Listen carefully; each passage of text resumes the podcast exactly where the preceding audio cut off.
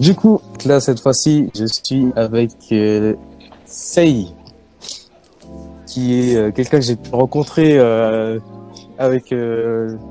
dans les salons de dessin. Voilà, je dessine et tout, comme vous pouvez savoir. Donc, Sei, moi, je te laisse te présenter, dire qui es-tu, tes origines, ce que tu fais dans la vie et tout, voilà, quoi, tu vois. Une présentation, quoi. Ok, alors c'est Ilonka, je suis aspirant mangaka, créateur d'univers fictifs en herbe et dans la vie active, disons que je fais du marketing digital pour une start-up. Est-ce que j'ai des aspirations? Oui, comme j'ai dit, je suis aspirant créateur d'univers, donc j'aimerais bien créer un transmédia, en gros. Mais pour l'instant, je commence petit à petit par créer de petites histoires autour d'un petit...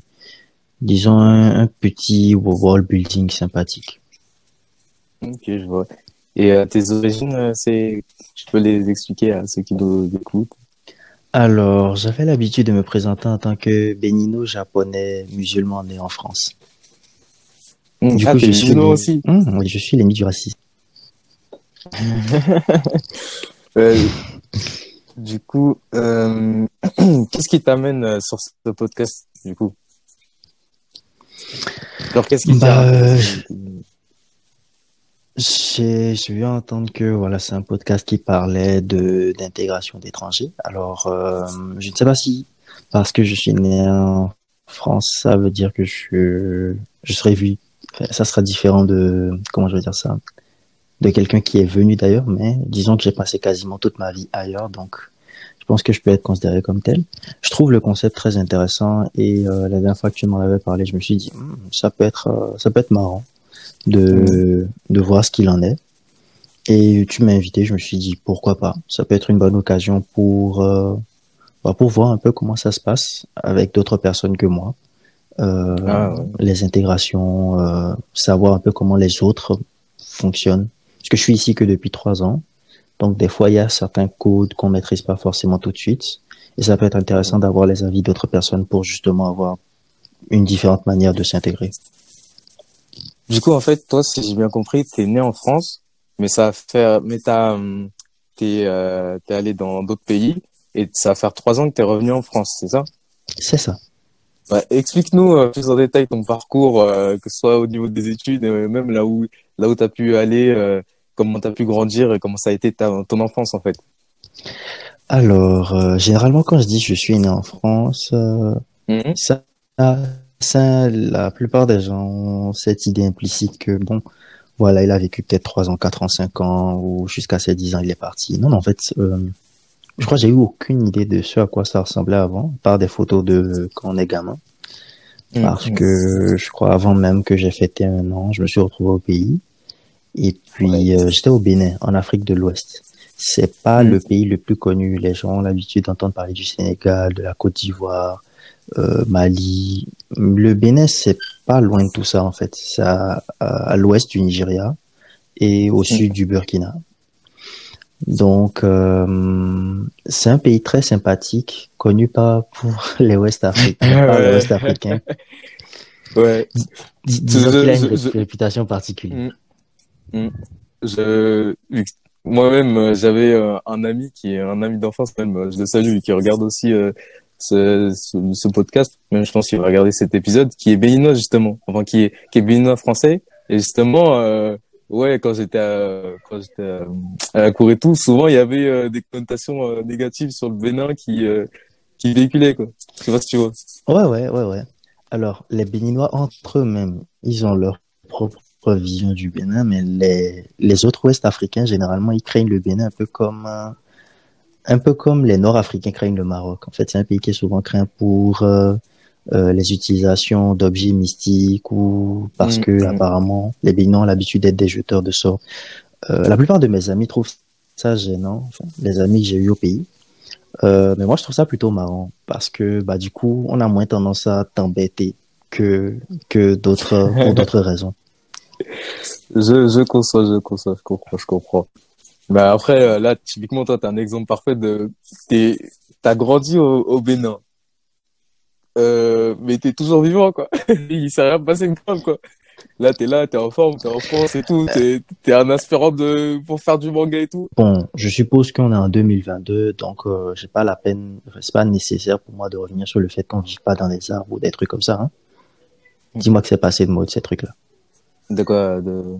Tu sais, les conneries du genre, oui, en Afrique, on vit dans les cases, on vit dans les arbres, des trucs comme ça. Ah non, ça c'est passé, ça, t'inquiète. Enfin bon, okay. Je pense qu'il y a toujours des gens qui sont un peu, tu connais, ils sont un peu...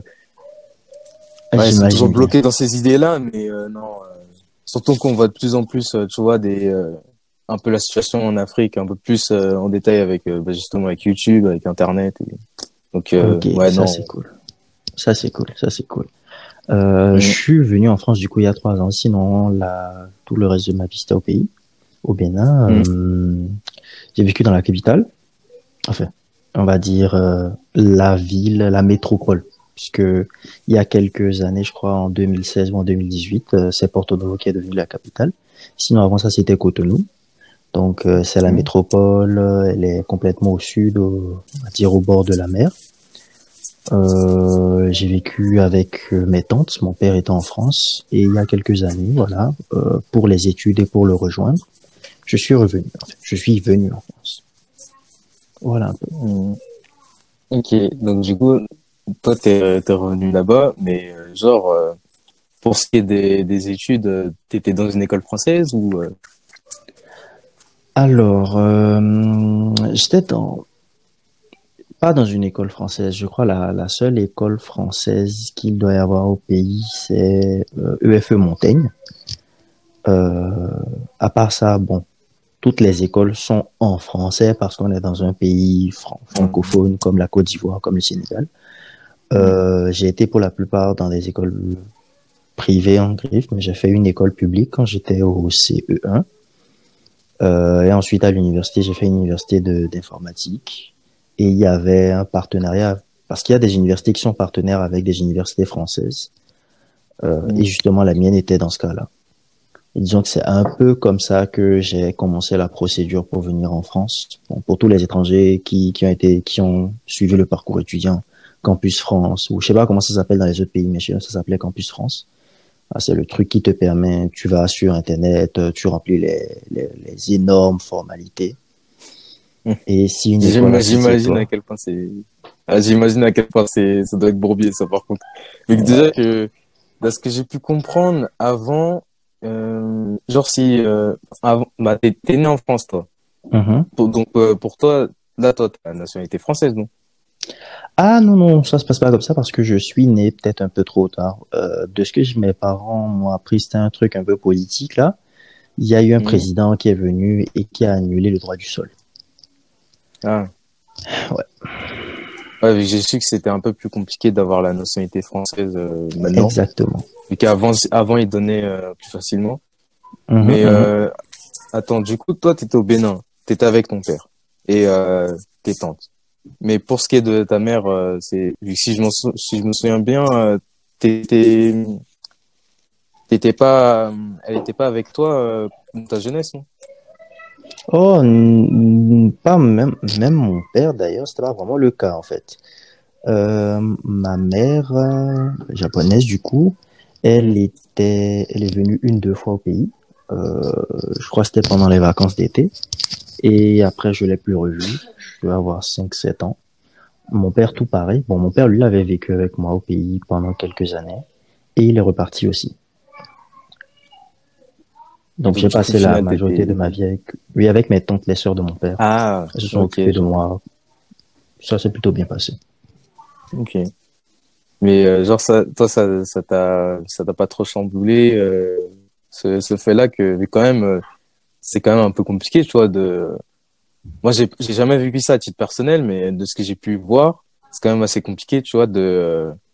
T'es là, t'es pas avec tes parents souvent, ou même ils viennent parfois et après d'un coup d'un seul, comme pour ce qui est du cas de ta mère, bah elle était plus trop à tes côtés, tu vois. Que toi ça t'a fait un choc. C'est pas un choc en tant que tel, c'est plus sur la durée que les effets se ressentent. Quand tu as un peu moins de 10 ans, ce genre de d'aléas en fait tu te rends pas encore compte de l'impact que ça a. Peut-être que j'ai dû pleurer une fois ou deux, mais ça remonte à des souvenirs tellement loin. C'est au fur et à mesure que tu finis par te rendre compte que ça laisse des traces, en fait. Mes tantes, elles sont sympathiques, mais comme elles avaient des enfants, du coup, moi et certains de mes amis, voire même eux, mes enfants, parce que les enfants de mes tantes, mes cousins, c'était comme mes frères et sœurs, mais je crois que eux et mes amis se rendaient bien compte que voilà, il y avait une différence entre comment ils étaient traités et comment j'étais traité. Et c'est un peu compliqué à un moment de devoir vivre certaines étapes sans les parents en tant que tels. On finit par s'y faire, mais c'est jamais facile. J'imagine. Par exemple, est-ce que ils étaient là quand t'avais eu, je sais pas, ta majorité, ou quand si t'as passé le permis ou un truc comme ça, ou même les examens, les diplômes, ils étaient là, ou c'était les tantes? Alors, les premières années, mes parents essayaient de m'appeler au téléphone. Ensuite, il y a eu un aléa parce que la tante qui s'occupait de moi, elle a déménagé. Donc, ils ont perdu mon contact. Et donc, j'ai perdu ma mère de vue pendant 4, 5, 6 ans jusqu'à ce que je me retrouve sur Facebook. Et je sais pas comment on s'est débrouillé. Elle a fini par me retrouver sur Facebook et on s'est écrit un peu. Sauf que là, à ce moment-là, je devenais adolescent. Donc, voilà, c'est l'âge où... Voilà, on fait un peu l'enfant rebelle, donc j'en voulais un peu à mes parents de pas avoir été là, de pas être là. J'avais pas forcément envie de les comprendre, de chercher pourquoi ils sont partis. Et du coup, j'ai un peu délaissé le contact avec ma mère. Mon père, lui, il est revenu. Il est revenu de temps en temps. Entre parenthèses, ils sont séparés. Et ils sont séparés physiquement et à distance. Donc c'est pour ça que... Voilà, certaines choses ont été plus compliquées que d'autres. Ma mère, elle est à l'autre bout du monde, donc c'est pas le premier avion qu'elle va prendre pour venir ici. Et bon, mon père, voilà, lui, comme il était en France, c'était plus simple pour lui. Il est venu tous les 3 ans, tous les 4 ans. Donc j'ai eu l'occasion de le voir. Pas forcément à des occasions spéciales, mais alors, on a passé un peu de temps ensemble. Ok. Ça, c'est intéressant à savoir, vu que... Tu vois, des gens qui ont son parcours, c'est pas un parcours commun, tu vois, typiquement. J'imagine bien. Même tes origines, en somme, c'est quand même quelque chose d'assez rare, quoi. Béninois, japonais. Donc, franchement, c'est vraiment bien que t'aies pas pu, tu vois, un peu déraper dû au fait que t'étais pas souvent avec tes parents, même à distance, c'était compliqué.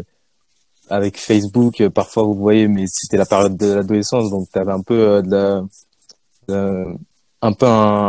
un sentiment mauvais, enfin un ressenti mauvais par rapport à comment un peu ils étaient avec toi, vu qu'ils étaient pas trop avec toi. Mais bon, voilà, t'es là, t'es bien, tu vois, vu que moi j'en suis sûr, t'as des gens, tu vois, qui, s'ils avaient ton parcours, ils seraient très mal barrés, tu vois. Ça aurait été très compliqué, quoi, tu vois. Alors, t'arrives à tenir le coup, ça c'est bien. Bon, j'avoue que c'est en partie dû à l'éducation de mes tantes et le milieu où je me situais. Si je m'étais situé dans un milieu un peu plus précaire, je pense que j'aurais vite dérapé. Donc, bien heureusement, voilà, mes tantes, c'est des personnes qui ont suivi une grande formation, elles sont docteurs. Elles ont un doctorat, du coup, toutes les deux, parce que c'est deux tantes qui sont occupées de moi. Mais en même temps, elles ont gardé quand même, voilà, leurs racines, elles ont gardé l'éducation à l'africaine. Alors, c'est le genre de truc qui, aujourd'hui, les humoristes qui ont des origines africaines font oui, voilà, on te bastonne, on te crie dessus, tout ça. Mais j'avoue que de mon côté, je me rends compte que quand même, ça a participé à ce que je suis aujourd'hui. Et je regrette pas grand-chose de ce qui est arrivé. Ça, c'est vraiment bien, par contre. Mais, toi, quand t'étais au pays, et les gens... de Victor, discrimination? Oui, la discrimination. Est-ce que, les gens au pays, vu qu'ils voyaient que t'étais un peu métisse, t'étais bridé, ils te prenaient pour quelqu'un de bizarre, ils te prenaient pour un ovni, ou je sais pas... C'était compliqué, ou non, en vrai, ça allait? Non, il y a forcément... comment on appelle ça? Une façon de voir celui qu'on va appeler en griffe l'étranger comme quelqu'un de différent. Il y a des petites chansons que les enfants vont chanter dans le quartier pour te désigner parce que tu es différent, que tu es jaune, Il y a le cliché du chinois, parce que voilà, tu as une face asiate. Et malheureusement, il n'y a pas assez de pays asiatiques qui étaient connus à l'époque. Il y a eu aussi les stéréotypes. Voilà, on se demande quelle est la taille d'un asiate, parce que techniquement, c'est plus court que la moyenne. Donc oui, il y a eu des stéréotypes. Les chansons, quand j'étais petit, ça m'agaçait vite à un moment. Ils ont des petites comptines spécifiquement pour les gens de couleur claire ou les asiatiques. Mais après, ça finit par devenir drôle. C'est avec l'habitude, tu comprends ce qu'ils vivent, tu comprends que c'est pas tout le temps qu'on a l'habitude de voir ce genre de choses. Puisque bon, j'ai vécu la partie où Internet n'existe pas encore pour que tu puisses te rendre compte que voilà, il y a autre personne dans le monde. Donc voilà, je peux les comprendre après. C'était peut-être les appellations genre chinois ou thaïlandais, vietnamien. Ça, par contre, c'est vite devenu reloué, ça, à pas arrêter. Mais ouais, je peux comprendre. Je me suis adapté avec le temps. Et surtout le pire, je sais pas comment toi t'as pu le percevoir, vu qu'au fond t'étais au Bénin, t'as une de tes origines qui est le Bénin, mais on te prend quand même pour un étranger, on te désigne comme quelqu'un, tu vois, qui n'est pas, qui n'a Bénina. Même ça se trouve, ouais, qui même ça se trouve, on a carrément qui pouvait te considérer comme quelqu'un qui n'avait pas sa place au Bénin, quoi, tu vois. Est-ce que toi, ça t'est arrivé, ça, ou... Bon, ça, c'est radical, mais... Oui, mais en fait, je sais pas si c'est parce que j'ai été dans un milieu citadin, mais non, même là, je pense pas. Je pense que les Béninois sont très conviviaux, quand même, comme individus. Les choses, je crois, la pire chose qui a pu m'arriver, c'était une brimade au sujet de mon origine. Mais sinon, j'ai jamais été désigné comme non accepté. Si je pouvais être tenu à l'écart ou ce genre de choses, c'était peut-être par cause de mes différences de personnalité et pas vraiment mon origine, en fait. Ça a passé le premier contact. C'est plutôt aller tranquillou, quoi. Ah ouais. Bah, mais là, justement, vu que là, t'es en France, est-ce que t'as vécu ça ou... Non. Ouais. Alors, je suis content que pour le moment, ça soit pas encore arrivé. Je pense que c'est dû au typage asiatique, parce que, on va dire que, d'une manière ou d'une autre, j'aime bien me cultiver. Donc, je finis par me rendre compte d'une chose, c'est que, bah, on va dire, il y a une sorte de hiérarchie dans les discriminations. Et dans cette hiérarchie, les Asiatiques sont pas forcément ceux qui prennent le plus cher. Je vais pas dire qu'on n'est pas victime de stéréotypes ou de quoi que ce soit. Mais comparé à quoi, aux Africains ou aux Indo-Pakistanais ou aux Mexicains, c'est aux États-Unis, mais donc comparé à ces deux autres-là, quand tu es plus typé Chine, Corée, Japon, ça va. En plus, il y a la K-pop, tout ça qui est venu. Donc pour le moment, ça se passe bien. J'ai pas eu de trucs trop violents. J'ai plutôt eu du racisme ordinaire, par contre. Ça oui. Ah, mais ça va bannir, ça. Ouais. Bah, mais justement, toi, au niveau de tes deux cultures, est-ce que t'as du mal un peu à, je sais pas, que ce soit au niveau des repères, par exemple. Genre, t'es à la fois japonais et béninois. Est-ce que, genre, ça t'est arrivé quand t'étais jeune ou même récemment de pas réellement arriver à te situer où ça va, genre, pour toi, t'es béninois et japonais? Alors, c'est carré, tu connais tes origines, tu connais d'où tu viens et tout, quoi. Ma réponse, elle va être à la fois simple et... Non, elle est plutôt simple. J'ai vécu toute ma vie au Bénin. Je suis moitié béninois et ouais, je me considère vraiment comme un béninois. Il y avait un cousin à moi qui me disait que généralement, les métissés ont tendance à être plus accrochés à la culture, on va dire, la plus ostracisée. C'est-à-dire, si tu es moitié blanc, moitié asiate, tu vas te sentir peut-être plus accroché à ta culture asiatique qu'à ta culture occidentale. Et donc, voilà, vu que je suis moitié africain, moitié jap, je me sens plus accroché à ma culture africaine, en fait. En même temps, je me suis dit que c'est un choix logique à faire. Les mangas ont aidé tout le monde à apprécier la culture japonaise. Donc, voilà, ils n'ont pas besoin que je la défende.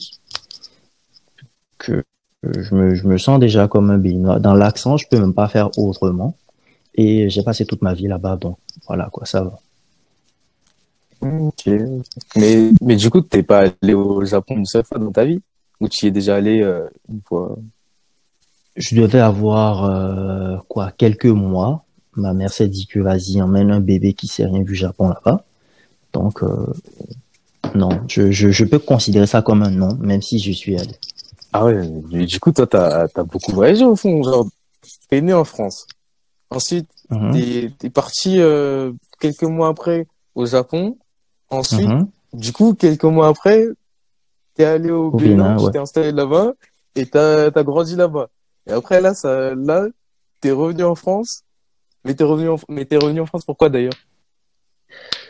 Eh bien, je pense que tous les Ouest-Africains savent ça.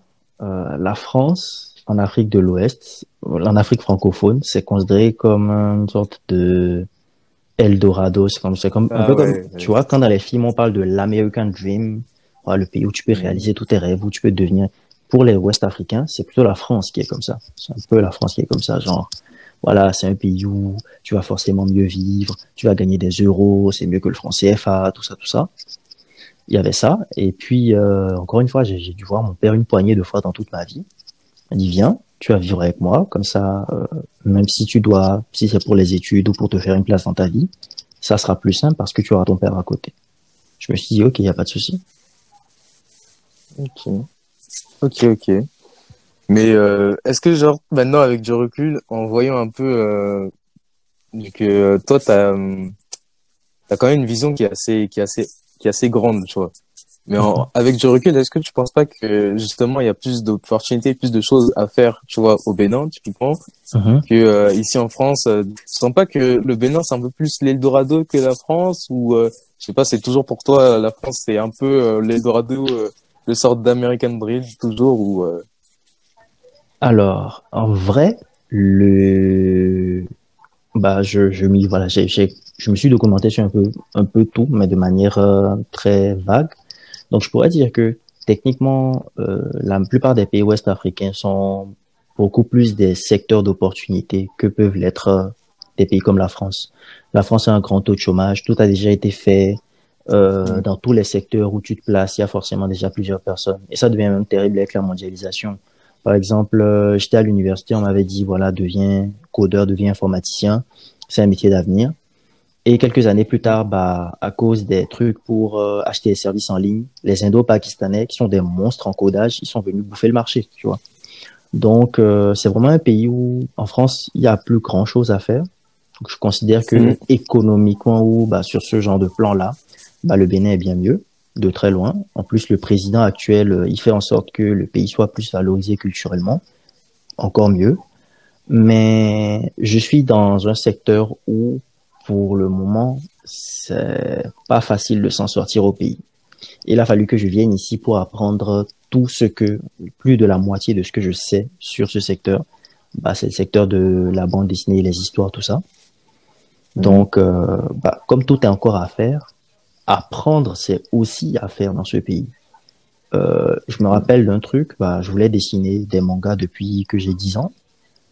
Et c'est seulement quand j'ai eu 19 ou 20 ans que j'ai appris c'est quoi l'ancrage. C'est-à-dire passer l'encre sur le dessin, en fait. Ça, c'est parce que, même si tu as Internet, tu sais pas forcément où chercher. Tu sais pas forcément que tu peux chercher dans un tel endroit, tu vois. Et ce n'est qu'en rencontrant quelqu'un qui, justement, avait une expérience proche de celle des Français, que j'ai commencé par apprendre plus de choses dans le manga, en fait. Ok.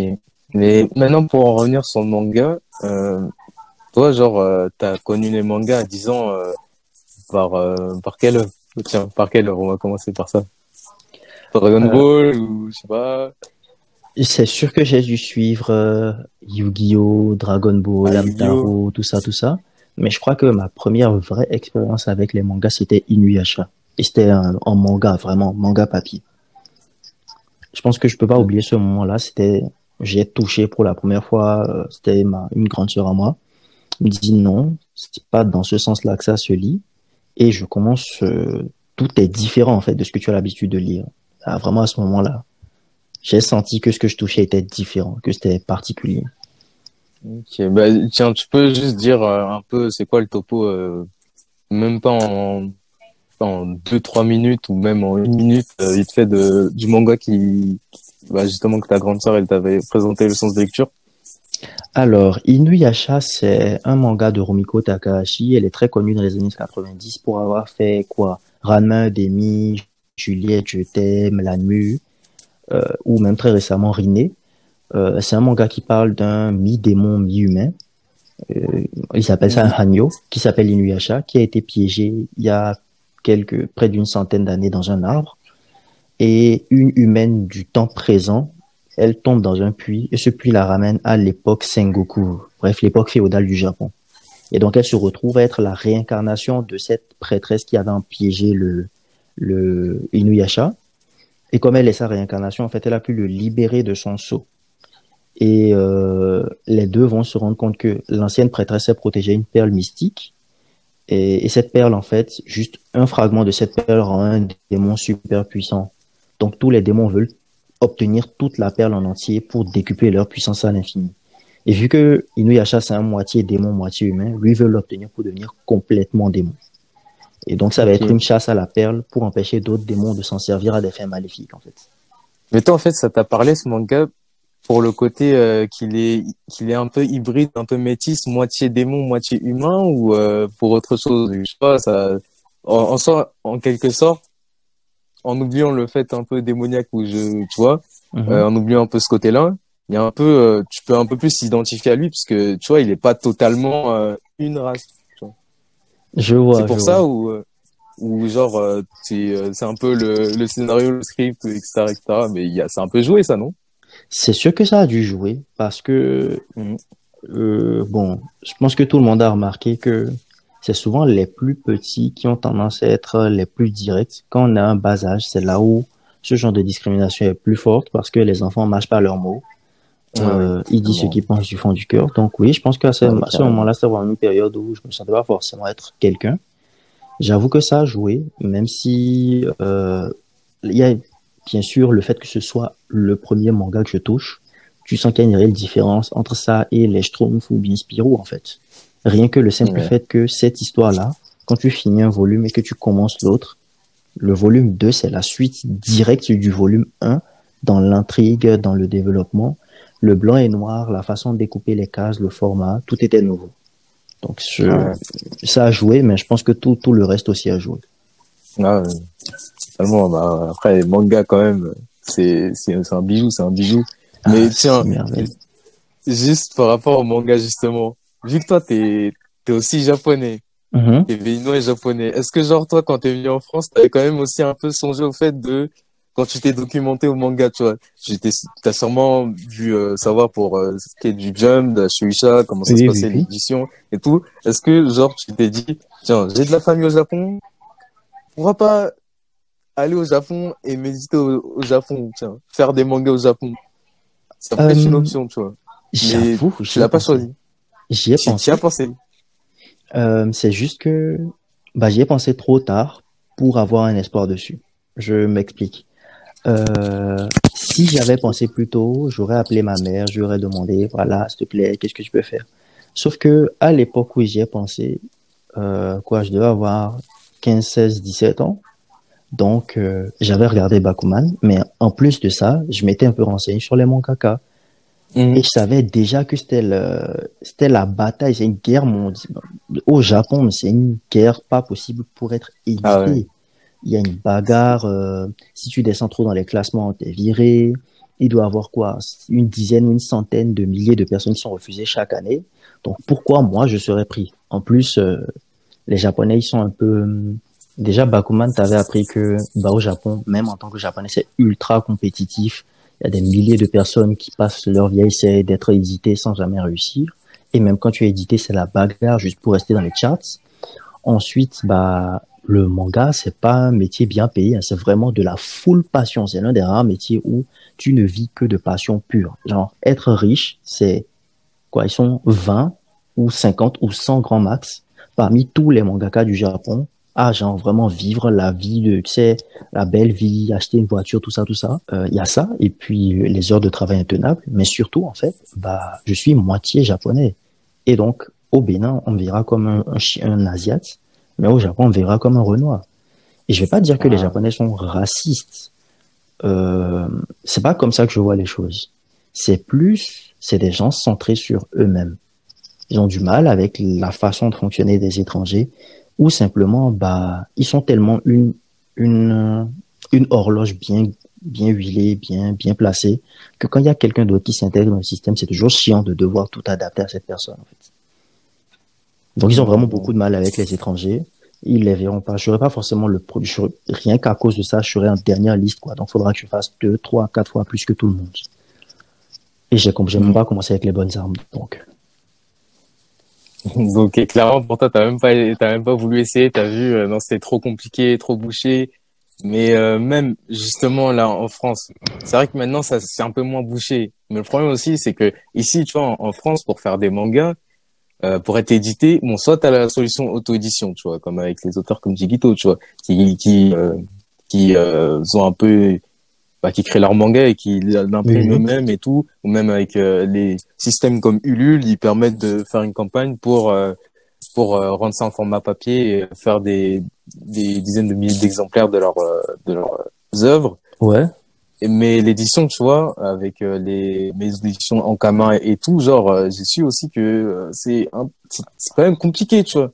Genre, c'est vraiment pas évident. Et puis en plus, c'est pas genre un peu comme au Japon, genre, c'est-à-dire que ici, bon, y a un peu un point commun, c'est que si ça marche pas, ils vont arrêter, tu vois. Mais ouais. T'as un contrat, tu vois, un contrat de 3 tomes par exemple de ton manga, et genre, je crois, ouais, il faut quand même qu'il y ait des ventes de ton manga au fur et à mesure, tu vois. Par exemple, si t'as fait 2 tomes et que le premier tome, il faut que, ouais, il y ait des ventes là-dessus, comme ça, la maison d'édition, elle continue de te rémunérer pour continuer de faire ton manga. Mais le problème, c'est que, ça peut s'arrêter à tout moment, et puis après, à la fin du contrat, il faut un peu, j'ai l'impression, il faut tâtonner, tu vois, pour chercher bien ailleurs. Sûr. Et donc, toi, tu veux quand même faire ça en France En vérité, je me suis rapidement rendu compte d'une chose, parce qu'en grandissant, en fait, le projet que j'avais en tête de faire un manga, en fait, il a évolué avec mon âge, et c'est comme ça que je suis passé du manga au transmédia. Donc, je me suis rapidement rendu compte d'une chose, les Japonais, tout comme les Français, ça je sais pas, mais les Japonais, ils s'imaginent pas, tu viens pas les voir avec un truc genre, je vais faire 80 tomes, je vais faire 50 tomes. Non. C'est un peu le même délire que les Français. Tu viens avec une histoire qui est déjà finie, et pour la suite, tu viens avec quelque chose qui peut se finir ou s'arrêter plus ou moins à n'importe quel moment. Faut pas croire que tu vas venir créer le nouveau One Piece. Tu t'arrêtes tout de suite. Donc les Français te disent la même chose. C'est pour ça que tu as le contrat des 3 tomes. En fait, en France, c'est bien mieux qu'au Japon. Ça, on n'a pas l'air comme ça, mais c'est bien mieux qu'au Japon dans le sens où, une fois passé la barrière des 3 tomes, tu as plus de 50% de chance de plus jamais entendre il n'y a pas assez de ventes, on s'arrête là. Parce que, vu que ça a continué, la fanbase s'est agrandie naturellement. Donc, je crois que quand tu as dépassé les 5-6 tomes, bah, les gens vont juste te suivre simplement, en fait. Il peut y avoir des exceptions, hein. La France te permet justement de dépasser ce cap-là. Et en plus, on te dit 3 tomes. 3 tomes, ça équivaut au Japon à quoi? 30 chapitres, presque 1 an de parution. Je sais pas pour ceux qui savent, mais il y avait un manga qui s'appelait Time Paradox Ghostwriter. Un manga super sympathique qui parle justement de la vie d'un mangaka qui a triché pour être édité. Ça a été arrêté en 7 chapitres. Ça a été fait par les gars qui ont fait Death Note, ou je me trompe? Non, le truc dont je parle, c'est passé au milieu du Covid, je pense. C'était une histoire sympathique. Mais parce que le public n'a pas trop kiffé, ça a été arrêté en 16 chapitres. C'est-à-dire, le gars, il a fait 1 tome et demi, paf, disparu. Voilà. Donc, je trouve que le milieu japonais est beaucoup plus strict. C'est vrai qu'en France, il y a le cheat code secret que je pense qu'entre auteurs, puisque je traîne aussi au Drink and Row, on sait que si tu es connu, si tu es populaire, tu as beaucoup plus de chances de te faire éditer par une maison que si tu l'es pas. Ouais. Bah, bien que j'aime bon, pas ce système, je comprends.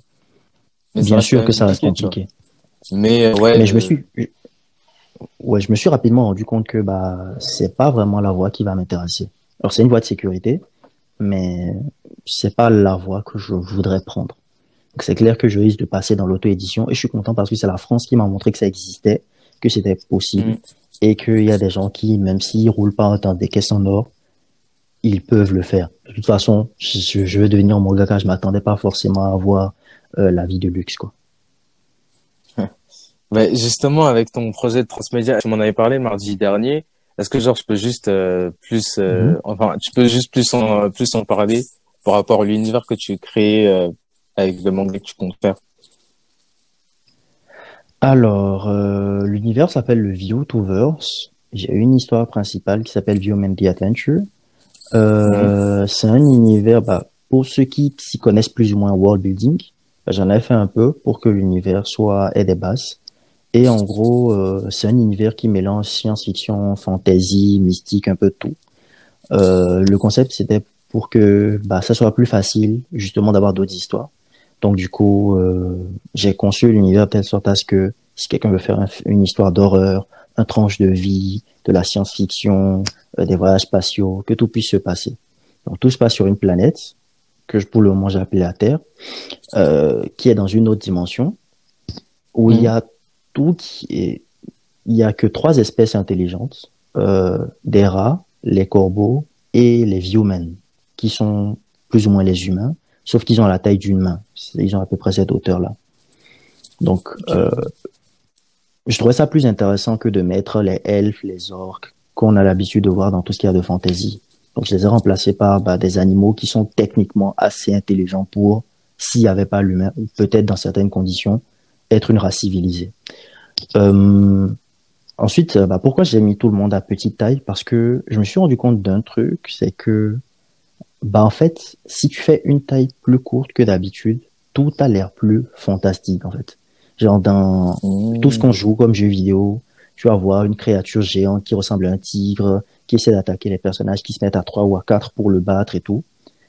En fait, si tu fais la taille d'une souris, n'importe quel chat ressemble à ça, en fait. Un aigle, ça ressemble à une créature géante des boss de certains jeux vidéo. Donc, j'ai trouvé ça très sympathique de mettre ça en place. Et surtout... j'ai fait en sorte que dans ce monde, il y ait des objets humains qui apparaissent. Donc, pour ceux qui ont vu les trucs comme les mini-pousses, Arietti, vous avez une vague idée de ce qu'on peut faire de n'importe quelle commode, n'importe quelle boîte à bijoux, épingle. J'ai voulu aussi mettre ce truc-là à l'intérieur. Donc, du coup, ça diversifie aussi les possibilités de storytelling. Voilà un peu le concept de l'univers, en gros. Mais mardi dernier, je crois, tu m'avais parlé aussi que tu voulais que l'univers ce soit sur le graffiti ou un truc comme ça, ou je me trompe? Je voulais juste que l'univers puisse s'étendre dans tous les sens. J'ai aucune limite à tout ce que le transmédia peut apporter à mon univers, et c'est l'une des raisons pour lesquelles je voulais faire bac à sable. J'essayais d'intégrer tout ce qui peut être possible de faire. Voilà. Ça suppose que tu veux faire ce que tu veux dedans, il n'y a pas de souci. Il n'y a que quelques 2-3 limites, comme par exemple dire que la Terre a subi une apocalypse nucléaire, quoi. Ça risque d'être compliqué. Là, effectivement, ça va être compliqué, quoi. Ouais. Vu que, ça pouvait être vachement cool de faire ça, vu que tu voulais même carrément créer une bande-son avec ton univers, faire des salons assez spéciaux avec le thème de ton univers. Voilà, justement, avec le graffiti, tu voulais aussi que ton œuvre elle soit parfois retranscrite sous format graffiti. C'est ça, non? C'est un peu ça, oui.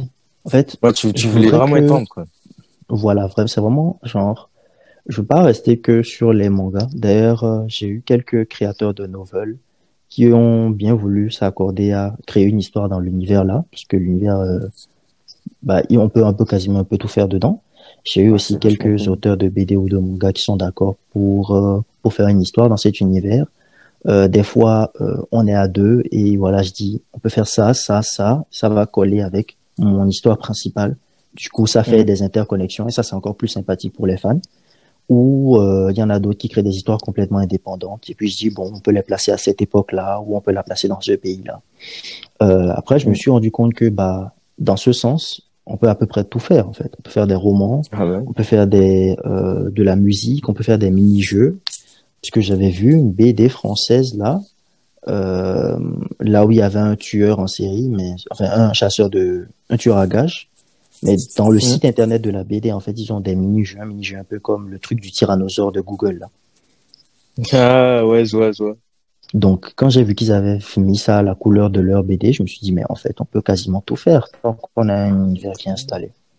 Et c'est un peu ce que je veux mettre en place. Ah bah franchement mec, c'est vachement cool hein, vu que là en fait vraiment typiquement un mec, je sais pas de qui tu tiens ça, peut-être des parents tiens, ou je sais pas, peut-être un peu je sais pas le milieu dans lequel t'as grandi, mais mec tu vois vraiment large en fait, c'est ça qui est cool tu vois, tu te dis pas juste tu fais un manga sur ce thème là tu vois avec un univers comme ça, après tu te restreins ça, non tu vois déjà un peu toutes les possibilités, tu vois l'étendue en fait, c'est ça qui est vraiment cool tu vois. Mais je sais pas, genre tu penses tenir ça de quelqu'un ou genre c'est à force de d'étudier un peu le marché du manga ou Alors, je dois avouer que je pense pas que je tienne ça de quelqu'un en particulier. Je connais mon père, je connais un peu bien ma mère. C'est des gens un peu roublards, un peu vicieux. Mais je sais pas si mon père avait des ambitions démesurées, je ne pense pas. J'ai souvent été quelqu'un d'utopiste. Ça, je sais que c'est à la fois une qualité et un gros défaut. Je vois toujours grand les yeux. Quand j'étais petit et que je connaissais pas encore JoJo's Bizarre Adventure ou oh comment s'appelle ce manga là, Inspecteur Kochikame. Ah non, c'est un autre truc. Ouais, Kochikame c'est pas super connu. C'est un manga qui a fait 200 tomes, comme Golgo 13. Comme c'est des mangas qui ont fait 200 tomes. Donc à l'époque où je connaissais pas ce manga, mon rêve c'était un manga qui dépasse les 100 tomes. Je voyais toujours en grand. Moi, j'ai pas souvent l'habitude de voir les choses en petit. Après, je vois des réalités bien sombres. Hein. Je peux être réaliste et me dire, voilà, ça risque pas de marcher. Le marché français, il est sursaturé. Les gens regardent que les mangas japonais. Comment tu vas les attirer? Et en même temps, voilà, j'ai à côté de ça toujours cette ambition de vouloir faire les choses en grand, de jamais en voir petit. Un peu comme le dicton qui dit que, voilà, essaie de toucher la lune. Si tu n'y arriveras pas, au moins tu seras dans les étoiles. Ouais, voilà, c'est ça. C'est pour ça que, justement, là, ce côté-là, que tu puisses être aussi ambitieux et ne pas être là, tu vois, typiquement, avoir juste une part du gâteau, mais tu vois, tout l'ensemble du gâteau, c'est ça qui va te permettre de, soit d'être proche de ton objectif, soit d'avoir accompli une des parties de ton objectif, par exemple, pour ce qui est du transmédia, d'avoir au moins, ça, c'est l'étape, franchement, c'est pour ça qu'il faut faire étape par étape. Et ça, c'est l'étape vraiment de base. Au moins, t'auras réussi à établir le truc, genre avoir fait une œuvre par rapport à ça, tu vois. C'est ça qui est cool. C'est pour ça que genre, c'est vraiment ça l'optique. C'est vraiment ça l'optimal, c'est de ne pas être là à juste là, tu vois. À voir juste petit, à se dire ouais, je vais juste faire une œuvre. Non, tu vois déjà plus large. Après, bon, bien sûr, il faut arriver à maîtriser la chose. Et oui, comme tu l'as dit, il faut aussi être un peu réaliste. Par exemple, là, tu l'as dit avant, t'attends pas, bon, même si c'est peut-être possible, on sait jamais, mais t'attends pas à faire un truc comme One Piece, tu vois, à créer un aussi grand mouvement que One Piece. Mais après, ça, c'est possible, tu vois. Mais voilà. Disons que ça va être l'objectif, en fait. Jusqu'à il y a quelques mois, quand je dis moi, c'est vraiment juste à côté là, je disais toujours que mon rêve c'était battre Oda, Stan Lee et Riot Games. Ce sont les trois qui ont fait les univers les plus grands. Je compte pas forcément Star Wars à l'intérieur parce que Star Wars a été très compliqué à mettre en place, ça bouge toujours à gauche à droite, mais je trouve que ces trois gars là, c'est des gens qui ont réussi à mettre en place un univers qui est connu, qui est stable, qui s'étend chaque fois. Et c'est un peu ce que je veux faire. Donc, je veux pouvoir rejoindre ces individus-là et, dans la mesure du possible, les battre dans leur domaine de prédilection. Ah, mais totalement, ça, c'est ça, mec. Moi, je te dis, il faut viser des trucs de ouf comme ça, tu vois. Comme ça, t'as du peps et genre, ça te permettra d'atteindre tes objectifs, tu vois. Au fond. Même si, t'en as, genre, quand ils vont entendre ça, j'en suis sûr, t'en as, ils vont se dire, mais c'est qui? C'est un ouf, lui, il dit ça, genre, comme si c'était facile et tout. Mais en vrai, mec, c'est ça la clé. Genre, il faut viser très grand. Comme ça, bon, au pire, tu descends juste un peu en bas, tu vois. Tu vas pas viser petit. Et si tu descends en bas, bah, c'est rien, tu vois. C'est ça qui peut arriver, tu vois. Mais, Maintenant, pour ce qui est de... Ouais, même pour ce qui est du manga, tiens, vu qu'on parle du fait que tu voyais pas d'opportunité à le faire, pas de possibilité de le faire au Bénin. Tu vois toujours pas de possibilité d'en faire au Bénin, vu que, à ce que j'ai su, je crois, peut-être pas en Afrique, mais aux Antilles, je crois, il y a une artiste qui a fait un manga là-bas, un truc comme ça. En fait, tu vois. Il y a des œuvres en Afrique déjà, hein. Par exemple, quand on prend la légende de Koryodan, enfin, l'héritage de Koryodan, Orion, c'est camerounais, c'est un jeu vidéo, et il y a une bande dessinée dessus. Il y a eu plein de BD au Bénin même. Il y a un Ivoirien qui est très connu dans la sous-région, Nandi Diabaté, il a fait une petite BD drôle sur des collégiens qui se prennent pour Naruto. Non, en fait, le truc se développe. Et en plus, je vais même pas parler de... Je connais quelqu'un qui s'appelle Jidé, je pense que tu le connais aussi. Bah, il nous a montré à plusieurs reprises les mangas des Éthiopiens, des Nigériens, enfin, les bandes dessinées, les comics des Éthiopiens, des Nigériens, les Ghanéens, les Sud-Africains. Donc, le secteur se développe là-bas. Je dis pas que c'est pas possible de réussir, puisque moi-même, j'ai essayé de faire une sorte de magazine, façon shonen, je suis un peu au Bénin, avec des auteurs béninois.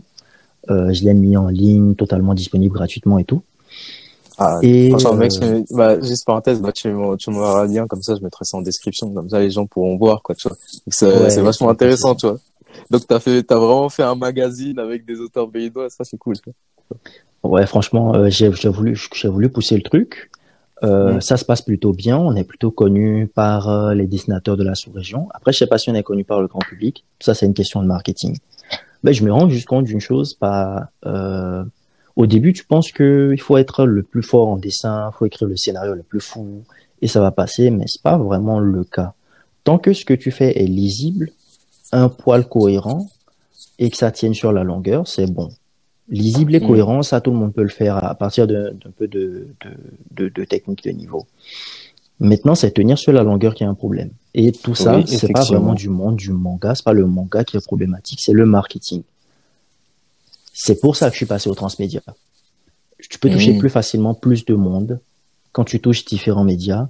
Et je réfléchis même déjà à contacter justement des gens d'autres pays, d'autres régions, pour qu'on puisse travailler tous dans le même univers, voilà. Et on a juste à centraliser quelques trucs.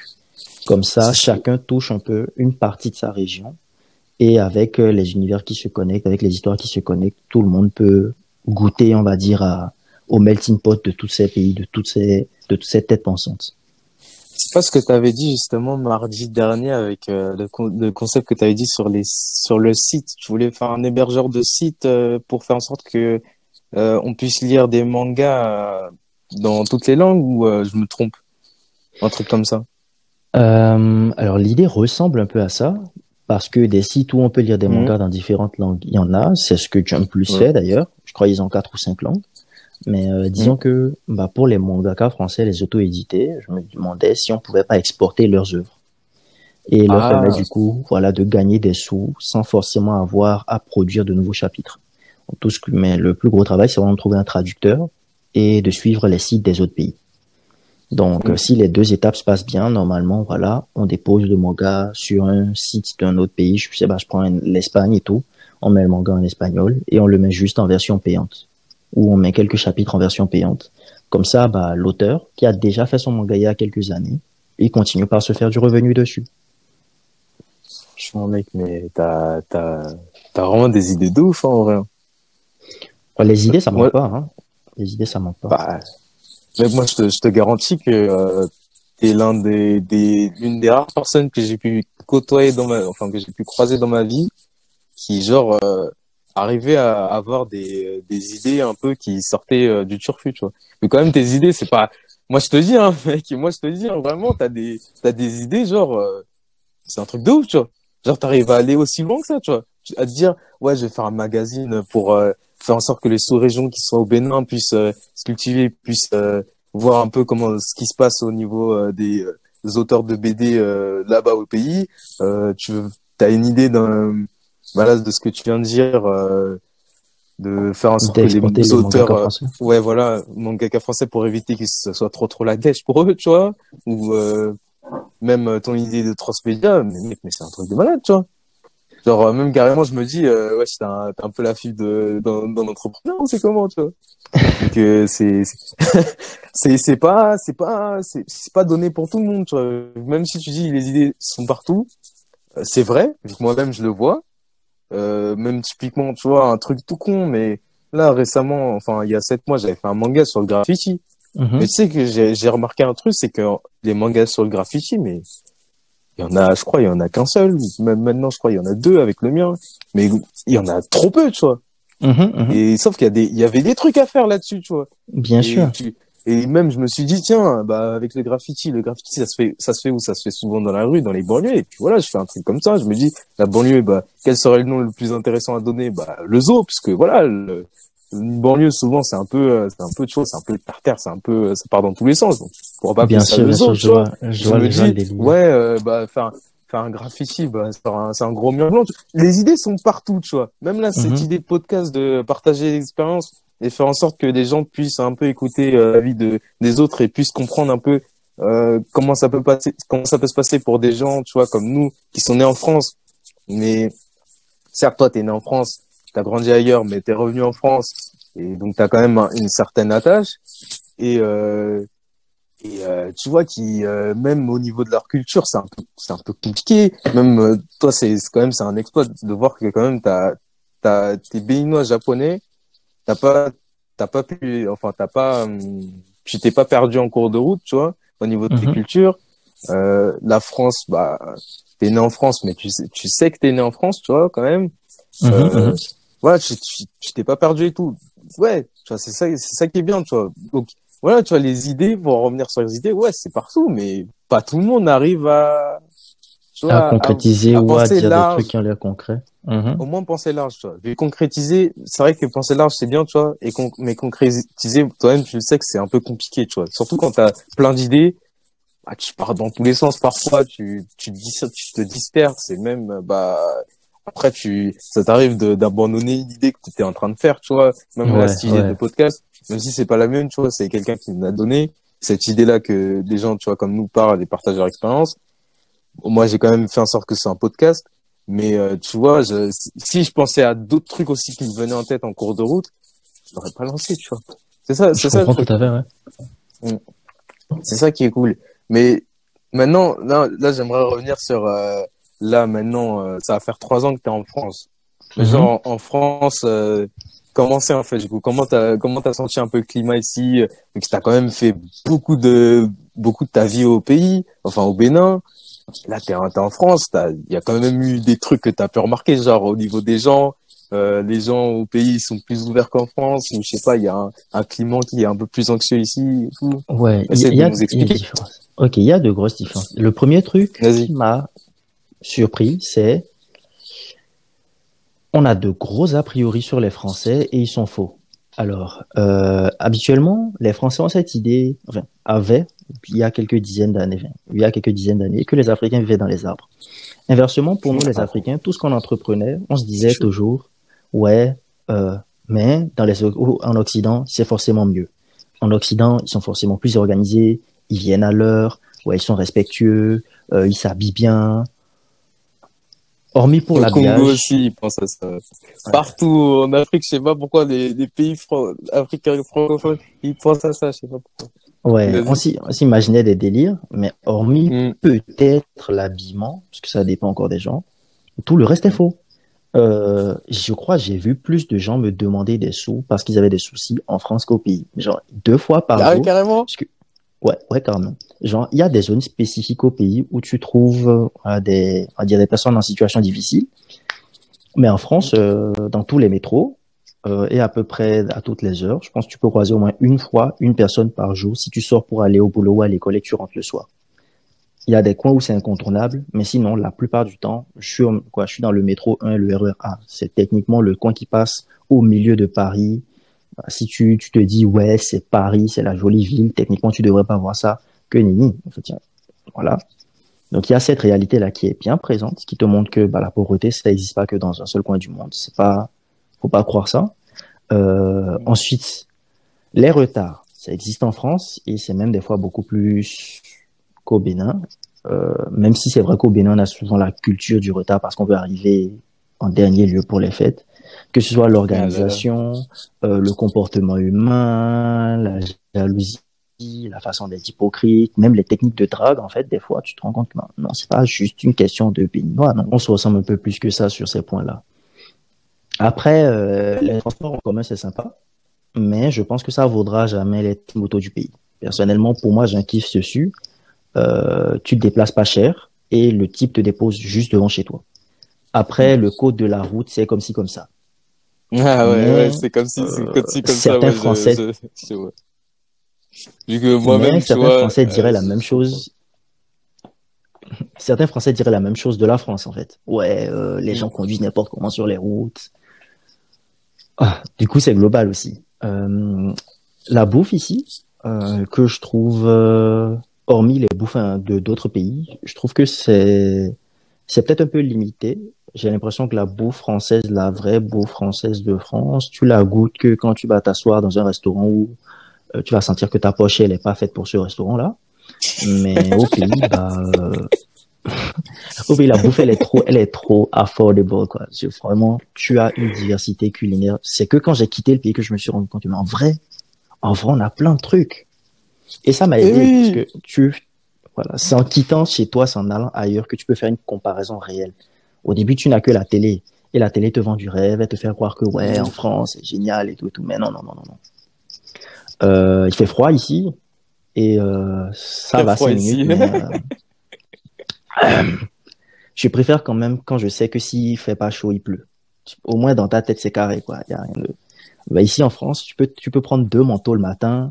Tu vas devoir rester en t-shirt à midi, tu vas devoir prendre 3 manteaux le soir, parce que la température, elle part. Ah, c'est réel ce que tu dis. Mais en même temps, vu que ici, c'est peu importe ce qu'on peut dire, peu importe comment on voit la chose, c'est un carrefour.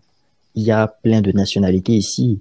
Tu vois des Indo-Pakistanais, tu vois des Nord-Africains, ce qu'on appelle les rebeux. Tu vois des Ouest-Africains, tu vois des gens, tu te dis, bon, celui-là, voilà, il parle français, mais non, en fait, il y a des Asiatiques aussi, donc il y a un peu de tout, et toi, ça te permet de t'ouvrir culturellement, ça te permet de te rendre que le monde, c'est pas que le petit pays, ça ouvre ton esprit, ça ouvre tes opportunités, ça ouvre tes possibilités, ton ensemble des possibles grandit parce que tu sais plus de choses, en fait.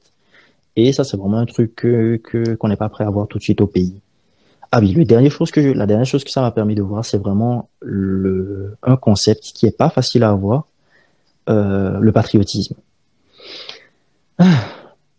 C'est un autre point commun qu'on a en Afrique de l'Ouest. Ça dépend des pays, mais au Bénin, en tout cas, on est comme les Français, on n'aime pas le pays. Il y a toujours une raison de se plaindre du pays, du président, du prix de l'essence, du prix du pain, la bouffe est trop chère, il n'y a pas assez de salaire, on se plaint des mêmes choses dans les 2 pays. Certaines personnes ont plus raison que d'autres, mais ça restera c'est au cas par cas. Mais du coup, je me suis rendu compte que c'est pas vraiment le cas dans d'autres pays. D'autres pays sont très fiers d'eux-mêmes. Et FC Algérie avec le drapeau algérien, par exemple. Ah ouais. Alors là, même le Maroc, c'est un truc la Coupe du Monde, là, c'était un truc de malade. Je te confirme. Carrément France-Maroc. Ils sifflaient à chaque fois que la France, elle avait le ballon. C'était un truc de fou, tu vois. Et ils étaient vraiment patriotes et tout. Genre, ils étaient vraiment, tu vois, ils étaient vraiment ensemble et tout. Alors que, tu vois, c'est pas tout le temps le cas pour, tu vois, le Bénin, France et tout. Alors, il y a des gens qui sont fiers d'être français, qui sont fiers de la France. Mais malheureusement, c'est pas une généralité. C'est pas une généralité, même parmi les Français eux-mêmes. C'est drôle.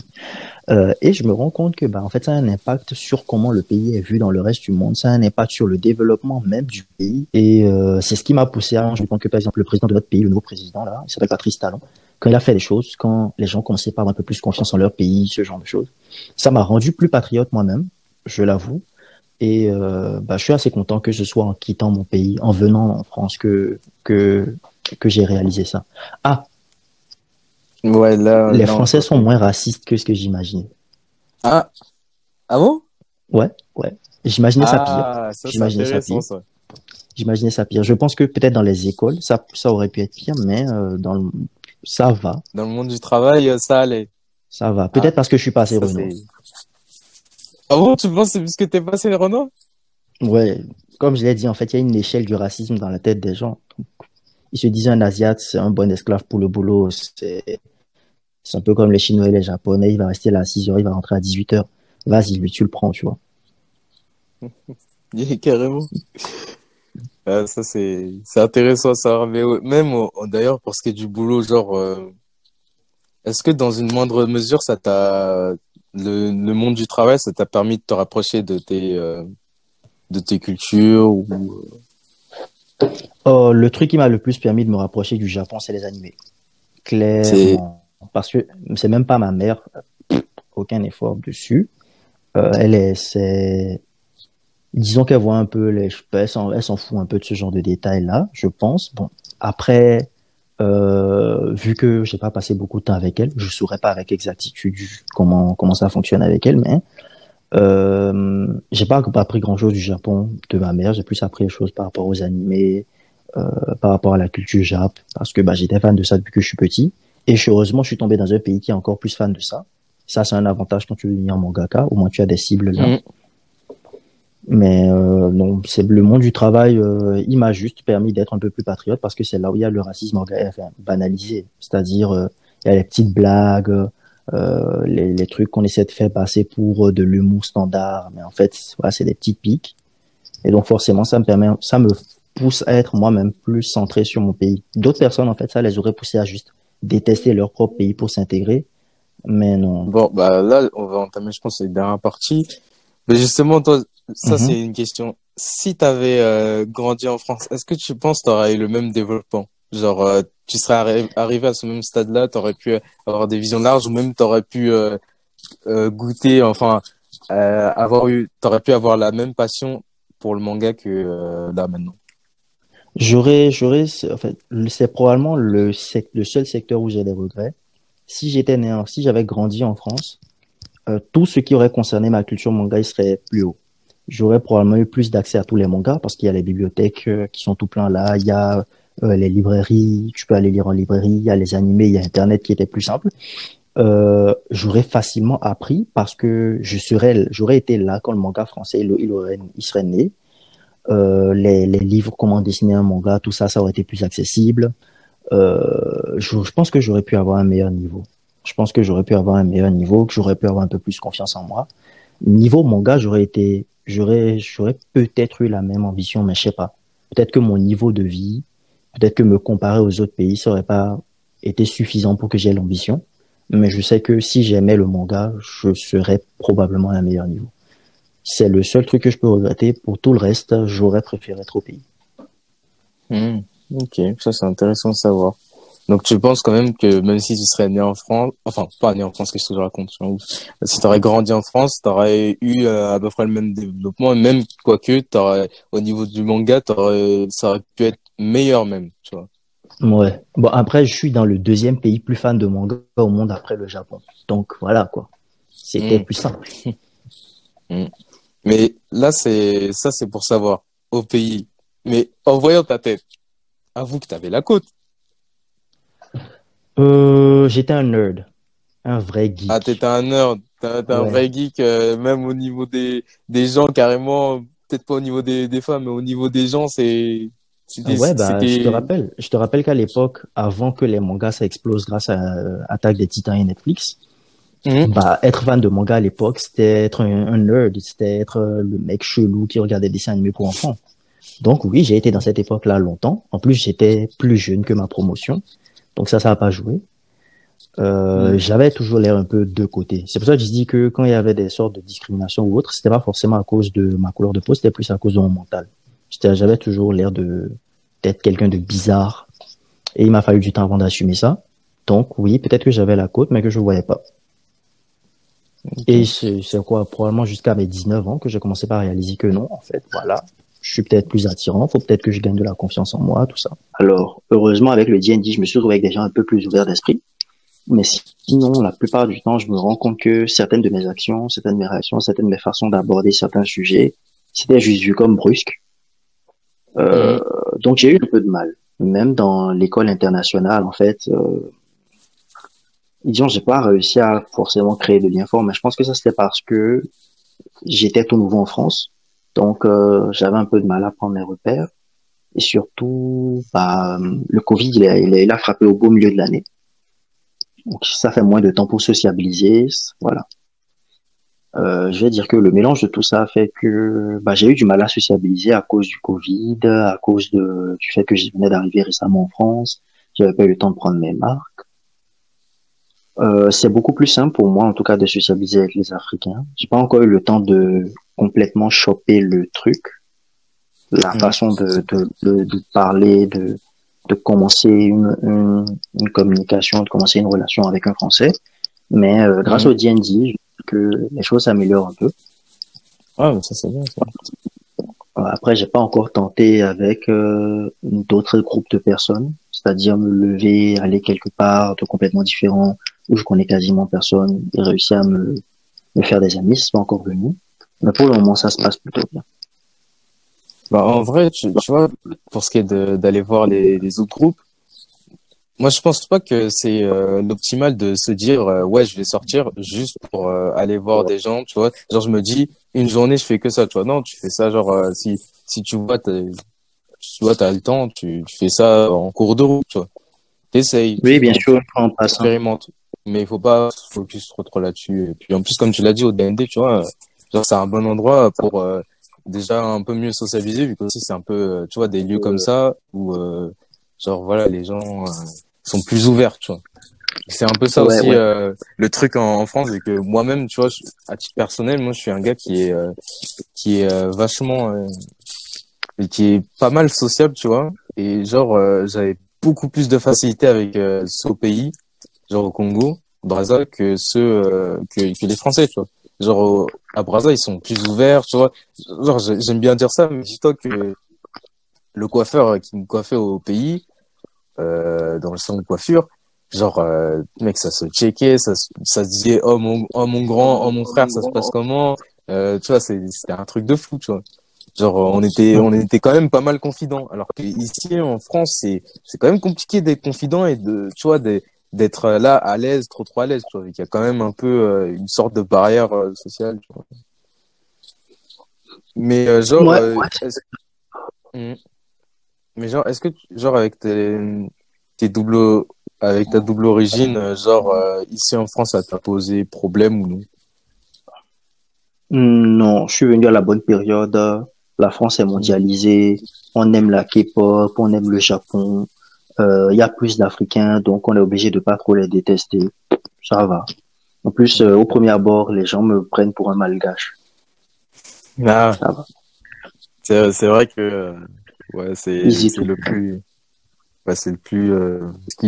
vient le plus en tête, quoi, en te voyant, je pense. Mais bon, là, c'est la dernière question. Du coup, tu as des plans pour le futur où tu vas continuer de faire ton transmédia? Est-ce que tu vois même, t'as même d'autres idées ou genre tu vas rester en France ou tu vas vivre au Bénin ou tu vas vivre au Japon, genre tu te vois comment, genre tu te vois comment? Les perspectives. C'est un exemple, de voyage. Ouais. Les perspectives de voyage, c'est on verra. Je pense que la plupart du temps, ça sera plus des lubies. Je vais me dire pourquoi pas et je vais sauter sur l'occasion. Pour le boulot, je vais continuer par faire mon boulot actuel et espérer que ça se passe bien. Si ça se passe pas aussi bien que je l'espère, bah je vais viser plus haut pour le boulot. Pour le transmédia, bah ça c'est un rêve de vie. Donc tant que j'aurai pas perdu la foi en mon rêve, bah, je vais continuer dedans. Faudra juste que je commence par poser la première pierre, parce que j'arrive à un moment où je me rends compte que avant que je puisse faire la pub de mon transmédia, faut que j'ai quelque chose dans les mains que je puisse présenter aux gens. Ça va être ce truc là pour lequel je vais devoir m'occuper pour les quelques mois ou bien l'année qui va suivre. Pour le moment, je vais rester dans cette optique-là. Je pense que je vais voir plus de monde. Quand je dis plus de monde, je parle même d'autres pays. Internet est là, donc je vais m'en servir un peu. Et après, pour le reste, on verra. Okay. En tout cas, mec, c'était pas mal pour que tu aies pu accepter cette invitation. Enfin, bah, merci pour ta participation. Bah, du coup, c'est tout pour l'épisode des Clubbers. Enfin, on se retrouvera pour le prochain épisode. J'espère que vous avez kiffé et tout. N'hésitez pas à liker, à partager, hein. pour qu'il y ait un maximum de gens qui puissent connaître son idée, qui puissent le soutenir d'ailleurs pour son histoire de transmédia, pour son projet de transmédia, son projet de vie. Et justement, bah, mec, tu partageras ton réseau. Toi, tu fais des dessins. Même justement, pour ce qui est de ton univers, tu voulais... Justement, avec l'univers, j'avais vu, t'avais fait un short il y a un peu plus d'un an de ça, là où tu disais, ouais, tu voulais faire un univers le plus créatif et qui soit le meilleur, tu vois, sur Terre et tout. Tu voulais faire un truc comme ça, tu vois. Et donc, ouais, franchement, soutenez-le à mort, il fait des dessins et tout, il s'entraîne et tout, il s'attaque et tout, tu connais et tout, vous connaissez. Et voilà, c'était tout pour l'épisode. Merci d'avoir écouté ou d'avoir regardé sur YouTube. Allez, à la prochaine. Suivez, partagez, abonnez-vous. À la prochaine. À la prochaine. Je mettrai en lien aussi le truc du magazine, pardon. Merci.